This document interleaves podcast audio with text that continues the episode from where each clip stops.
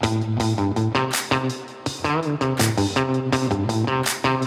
Welcome to the Penguin Magic Podcast. I'm your host, Derek Tait. We have an incredible show for you this week. The main event is a longtime competitor in Magic who's now on a mission to elevate North American Magic competitors on the world stage. Marc DeSouza is my guest. We discuss his magic, his competition history, and the secret stuff he's up to today.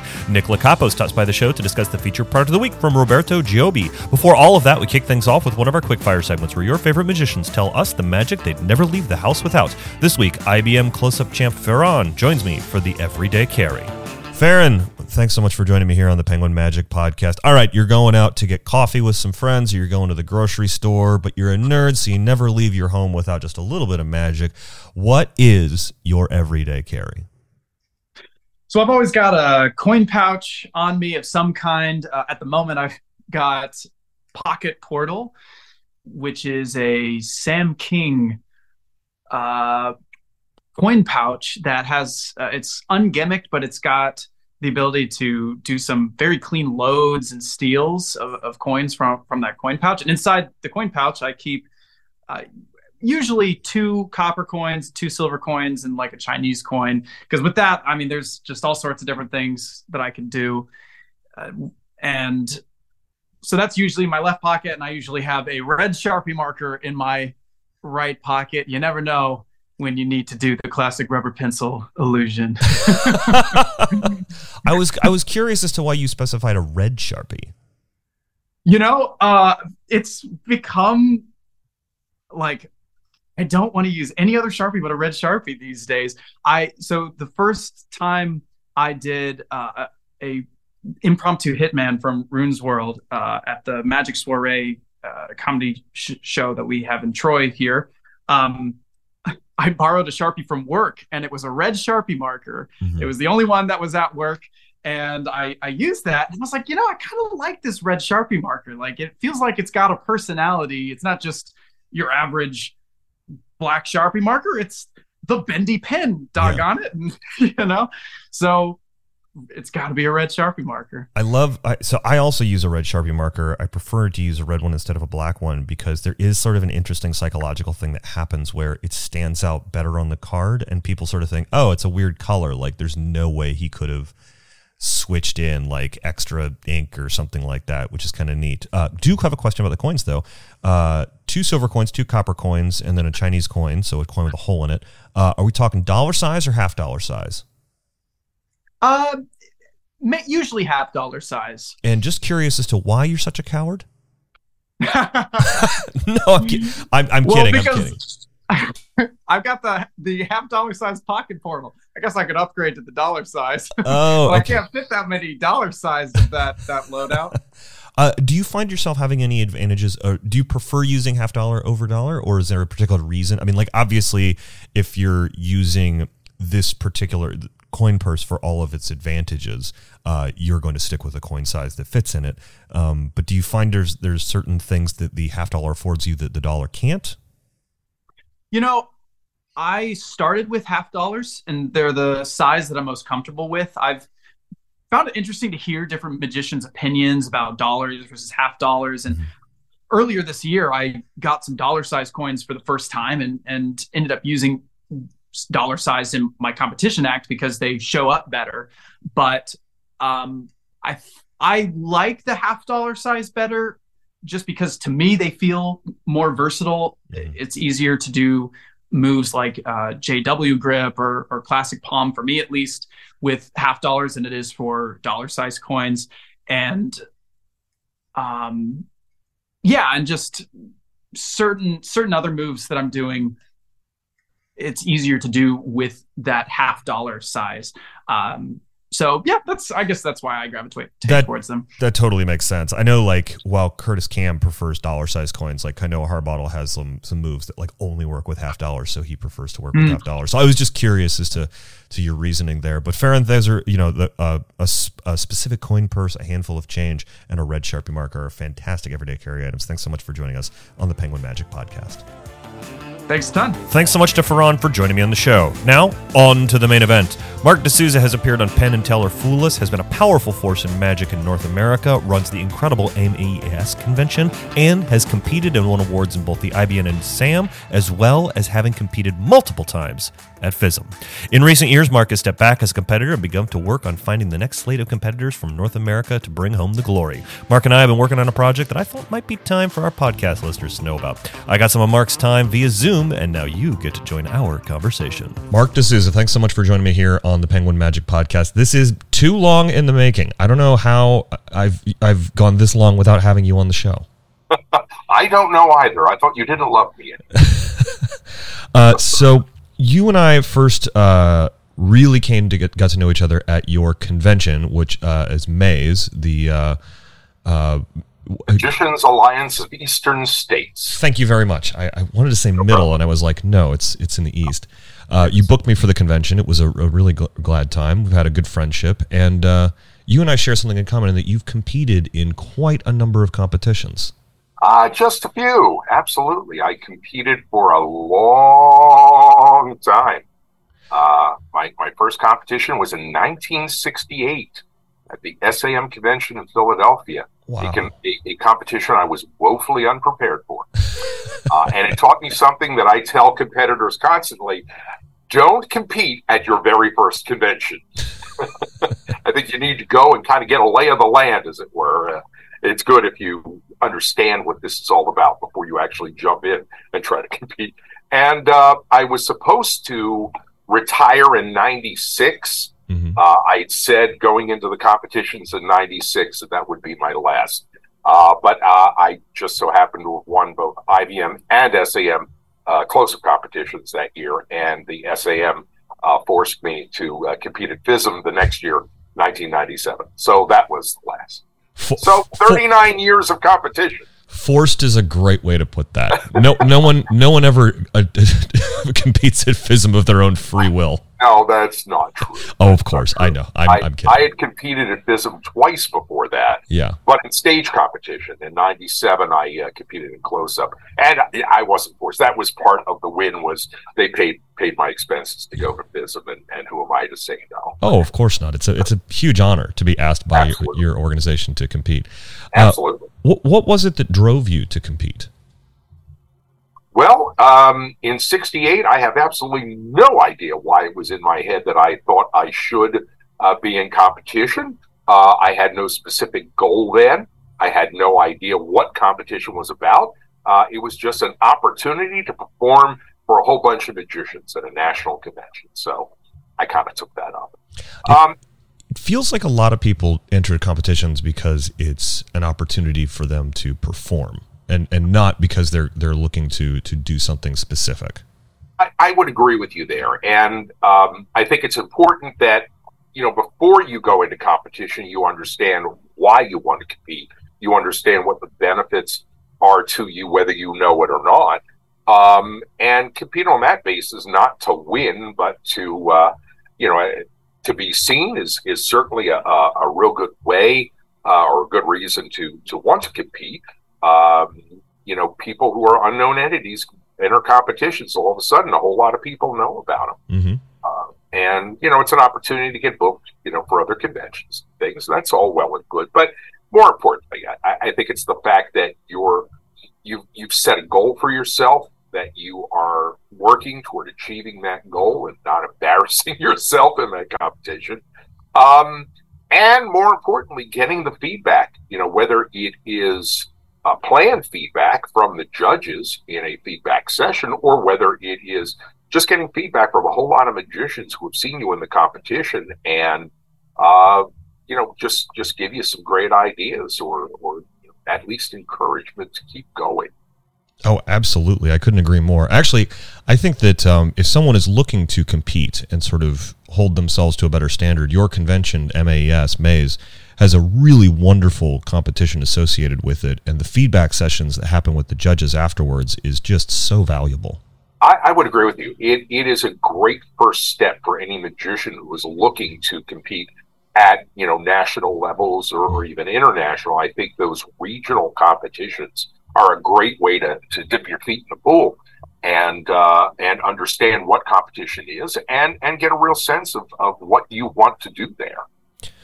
What do you think is is lacking among competitors today? And I and I mean that specifically towards North American competitors because it feels like 20 years ago that there were competitions all over the place and and there were lots of North American competitors on the on the scene and those have sort of fallen off um, and I'm wondering what it is, why there's not as many competitions as there used to be. Boy, I, I think part of that is because of the the the convention landscape diminishing to some degree. Mm-hmm. Um, uh, you know, there's not as many conventions as there were mm-hmm. ten years ago, twenty years ago, uh, and for a lot of conventions, competition is less um, uh, a less important part of those conventions. Mm-hmm. They don't away with comp- competitions or you know never had them to begin with. Mm-hmm. Um, I, I, think the competitions are a great opportunity for magicians, young and old, to uh, prepare an act for uh, these competitions and to participate in them. And you know the the reasons that I enumerated previously, great reasons to to want to enter a competition. Um, why are there less competitors? Boy, I wish I had a good answer for that. Yeah. Um, I can tell you that, uh, you know, the level of competition, and I'm generalizing here. Yeah. Uh, I'm, I'm, not being specific because there are great competitors, and I'm talking to one right now. Uh, um, you know, the level of competition, the level of competitors is not what it used to be. Mm-hmm. And I think it's partially because they're not getting the support uh, of an organization or you know some sort of body to give them support that they need you know in in so many countries that produce so many great competitors it's not always a formalized uh, structure that gives them the support many times it's just the culture of those magicians mm-hmm. that support each other that that work towards that. But I think there are so many things in place in those uh, societies that you know foster the competitions and foster the uh, the advancement of magic on an individual basis as well as a group basis. And and I think that's something that we need to address. And we you know kind of started taking our first baby steps towards doing that. I think that that's a that's a great sort of setup for for a project that I know has been near and dear to your heart. Uh, Absolutely. So many people may or may not know this. Uh, I was recently appointed to the uh, the board of FISM North America, and so I'll be I'll be a part of the group that is working to find uh, other competitors. But not too long ago, you actually approached me with a with a pretty interesting plan, and I'll let you share that idea with our listeners. Sorry to interrupt, but this week the show is brought to you by Prophecy from Roberto Giobbi.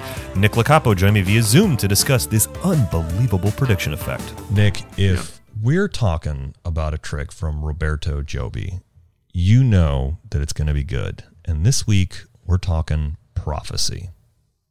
It was so much fun to to film these things with Roberto in London at the Magic Circle, which is uh, very very cool he brought this thing out and proceeded to fry everybody oh. that was there. Everyone. It was. It's. Yeah. It's a miracle.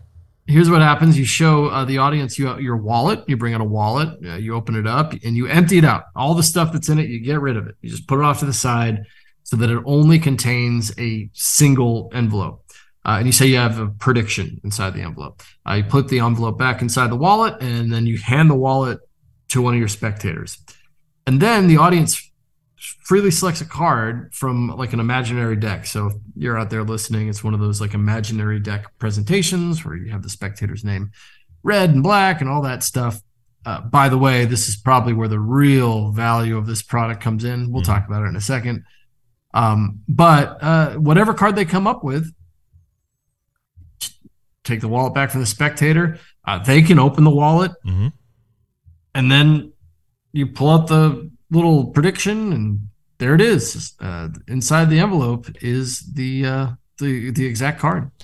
I think that what we're talking about here is I think we can we can sort of be we got to be a little cagey because we don't want to give away the method, but we can be a, a little bit upfront.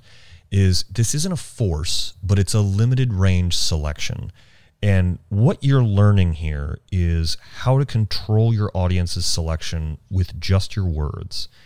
And it allows you to have this apparently completely free choice while still maintaining total control over your audience. But more importantly, it doesn't feel like you're leading them down a garden path. Like you're not, it doesn't feel like you're pushing them in any direction or limiting their selections.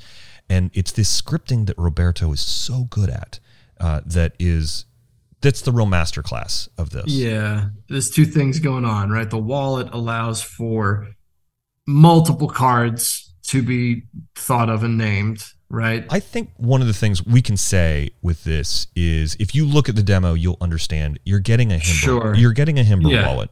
Yeah. But Um, there's, I want to say this is a very nice Himber wallet, and there's a lot of Himber wallets these days that are made that don't have that top flap. And what people don't understand is that that top flap is the key. Johnny Thompson talked about this in the Magic of Johnny Thompson books, and it's im- almost impossible to find that style of Himber wallet. And so I bought one just so I would have a great Himber wallet to use. And then the other stuff that's going on that you're going to talk about is just the icing on the cake for this. well, it's the best work I've seen on like that thing. Yeah. Red or black, red, harder diamond, diamond, Yeah. number cards, picture. It's the best work, period, on, on, this. And when you start to hear Roberto talk about it, you'll understand why. It's not just what he says, it's also where he stands, why he's standing there. It's incredible stuff and does add value to this product. Uh, I've not I've not seen anybody talk about some of the Yeah. things that he's talking about in this project. So um, you'll love this. This is something you can do for parlor stage uh, close up. It's not going to matter. This is this is something that you will do. It's a great thing to set, close a set with. It's really hard to follow. Falls in the. It's just a great category of, of card magic. Yeah. Uh, the Prophecy by Roberto Giobbi. Check it out. That was Prophecy by Roberto Giobbi, available at penguinmagic.com. As always, the incredible listeners to our show receive 25% off the featured product of the week when they enter a special discount code at checkout. This week, that code is HIMBER. That's HIMBER, H I M B E R, H I M B E R, for 25% off Prophecy by Roberto Giobbi. That code is only good for Prophecy and only good until the next episode of the show airs. Now, back to my conversation with Marc DeSouza. So many people may or may not know this. Uh, I was recently appointed to the uh, the board of FISM North America, and so I'll be I'll be a part of the group that is working to find uh, other competitors. But not too long ago, you actually approached me with a with a pretty interesting plan, and I'll let you share that idea with our listeners. Yeah, and it was not something that uh, really was foremost in my mind until the last night of FISM in, Quebec in 22. Uh, Keith Fields, good friend of both of us, Mhm. um, came up to me and, and was bemoaning the fact that the North American competitors, by and large, had not done as well as many of the, for, uh, the foreign competitors. And we began talking about some specifics, and I saw you walk by and grabbed you uh, physically and Yeah. dragged you into that con- conversation um, because you you did do well. You placed in the in the competition there, and look, we had quote unquote North American competitors Mhm. who did uh, do well in the competition as well, but. Uh, one of them was from Australia and one's from Japan. Mhm. And those, despite the fact that they were sponsored by the AMA, the Academy of Magical Arts, um, they're not classically North American competitors, and it's very nice that they they you know use the banner of uh, FISM NA uh, for that win. But uh, I these were both individuals, extremely talented individuals, and Yeah. one of them will be working with us on this project, uh, this new program. But um, I, I, I think we were bemoaning the fact that competitors were kind of like out on an island by themselves. They were not getting the support that other competitors get in other areas, and it's support that that takes place in so many different ways. Um, you know, it is the camaraderie and the support at the convention of you know somebody's got your back mm-hmm. somebody's with you backstage helping you prepare making certain that everything is going smoothly and, and giving you the encouragement that a good coach would give you uh, if you were in, in a sports activity um, but more than that the preparation of getting to that competition mm-hmm. um, I, I've always bemoaned the fact that magicians for some ungodly reason think that they could do it all themselves. In no other performing art will you find one individual who is the performer, the creator, the director, the lighting director, the set designer, the costumer, the the choreographer, the the musicologist who chooses music. I mean, there are so many things mm-hmm. that we are generally woefully unprepared to do. Um, and so it behooves us as performers to find people who know how to do that better than we do and kind of short circuit that desire to do it all yourself and and find people who are truly capable uh, of these various functions and have them help you. Um, and that is part of what this program is about. Uh, it's coaching it's choosing consultants it's helping people get their act together on a, on a constant basis, reviewing with them and giving them direction, not necessarily saying you will do this or you will do that, but giving them alternatives to what they're doing and making them think about it and, and making more intelligent choices mm-hmm. about what they do. And then giving them opportunities to perform and hone that act. Yeah, it's a it's a really exciting program that is being put together that's still in the early stages. I think that you know I've after after FISM and, and when we had Nick Locapo tell my story to the to the listeners, uh, I was surprised at the number of people who reached out to me and were saying, "Hey, I've never thought about competing at that level before. Can I pick your brain?" And it it was it became, and this is before you approached me about this sort of support program. It became very apparent to me that uh, I started getting my team together way too late in the game. It was actually a conversation I had with Eric Buss when I hosted his Penguin Live lecture, where he told me that he he got to FISM in Korea and realized that all the other competitors had teams around him, and so he sort of just started grabbing people from from other North Americans who were just nearby to help him out, and uh, and it, it, it, occurred to me how how late in the game I got started doing something similar, um, and the idea that the next set of competitors going to North America will be better supported, uh, uh going to Italy will be better supported, and then to the FISM after that, we'll even have we'll have learned so much by then that we can really start to to put North America back on the map in the competition.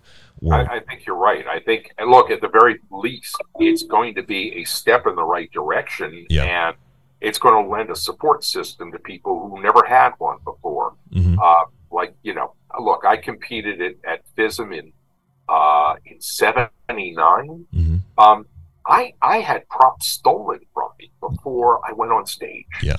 Boy, you talk about unnerving. Yeah. you know, I'm tap dancing out on stage during manipulative act because I'm trying to figure out what the hell to do because that prop's not there anymore. Yeah. Um, and you know, people to help you with with tech calls. You know, trying to do a tech call in a foreign language is kind of difficult.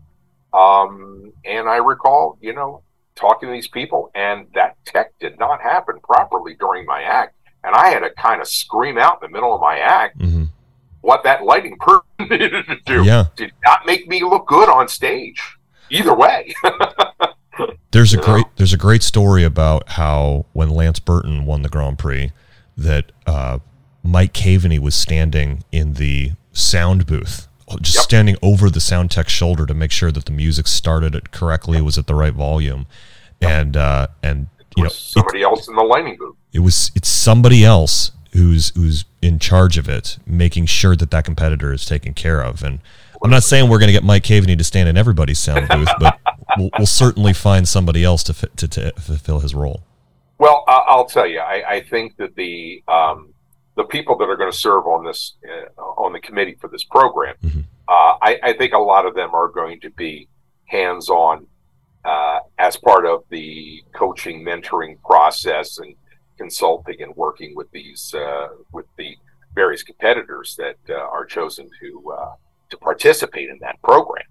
Um, and they're great people. The people I know, the people you know, and um, you know, I I task each of the member organizations to appoint one person uh, as the representative for that organization to this program. And now, just as of Magic Live mm-hmm. yeah. two weeks ago, uh, that last piece of the puzzle was in place. So now we, we're going to have you know meetings coming up and seeing how exactly we're moving forward with the program. But we have the support of all the member organizations of FISM North America, and uh, I'm looking forward to seeing you know if we can truly make a difference in this and and raise the level of, of competition in uh, with the North American competitors. Well, Marc, thanks for coming on the show and, and talking about that. And uh, we'll, we'll have you back on so that listeners who are interested in taking advantage of this support program will be able to find out more as, uh, as those competitions happen. Thanks so much for joining us on the podcast. It's been my pleasure, Erik. Thanks so much. I look forward to seeing you soon. That's going to do it for this week, kids. Thanks so much to Marc for being on the show, and thanks to you for listening. Hey, kids, the holidays are right around the corner. That means we have some incredible new magic for you over at penguinmagic.com. Be sure to go get your last minute shopping done and check out some of the amazing new tricks that we've put out in the last few weeks. Also, next week, I'll be in Los Angeles performing and lecturing at the Magic Castle. I'm really excited to bring my borrowed deck show to the close up gallery. I think you're going to love what I have in store for LA. As always, we're a weekly podcast so be sure to like and subscribe as well as share your favorite episodes on the social media platform that you've been following my combat robotics journey on. If you wanted to reach out to me about anything on this week's show, you'll just have to give a big shout out to Craig Danby, the driver of Slamo and the madman behind Osprey Robotics. He's been really helpful this week as I build my very first combat robot, and that means Atomic Chihuahua Robotics is almost off the ground. I'm looking forward to getting my fight on. But if Fairyweight sized combat robots aren't your cup of tea, you can always hit me up on Instagram at Erik Tait. That's at E R I K T A I T. From me and everyone else here at the P3 Magic Studios. Practice, practice, perform.